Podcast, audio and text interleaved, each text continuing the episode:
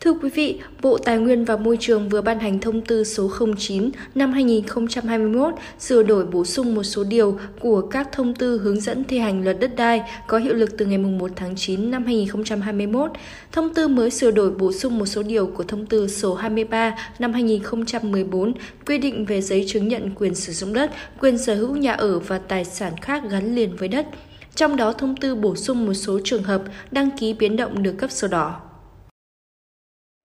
Thứ nhất là thửa đất được tách ra để cấp riêng sổ đỏ đối với trường hợp sổ đỏ đã được cấp chung cho nhiều thửa. Thứ hai là thay đổi diện tích đất ở trong thửa đất có vườn, ao gắn liền với nhà ở do xác định là diện tích đất ở theo quy định.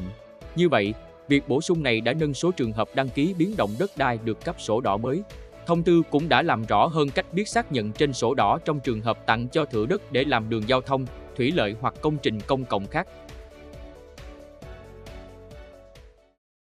Cũng theo thông tư mới này, việc đăng ký quyền sử dụng đất, quyền sở hữu tài sản gắn liền với đất cho tổ chức, cá nhân mua bán nợ mà quyền sử dụng đất, quyền sở hữu tài sản gắn liền với đất có nguồn gốc từ khoản nợ xấu của tổ chức tín dụng, chi nhánh ngân hàng nước ngoài được thực hiện trong trường hợp các giao dịch thế chấp quyền sử dụng đất, tài sản gắn liền với đất đã được thực hiện phù hợp với quy định của pháp luật về đất đai và pháp luật khác có liên quan. Việc mua bán nợ là quyền sử dụng đất, tài sản gắn liền với đất đảm bảo theo đúng quy định.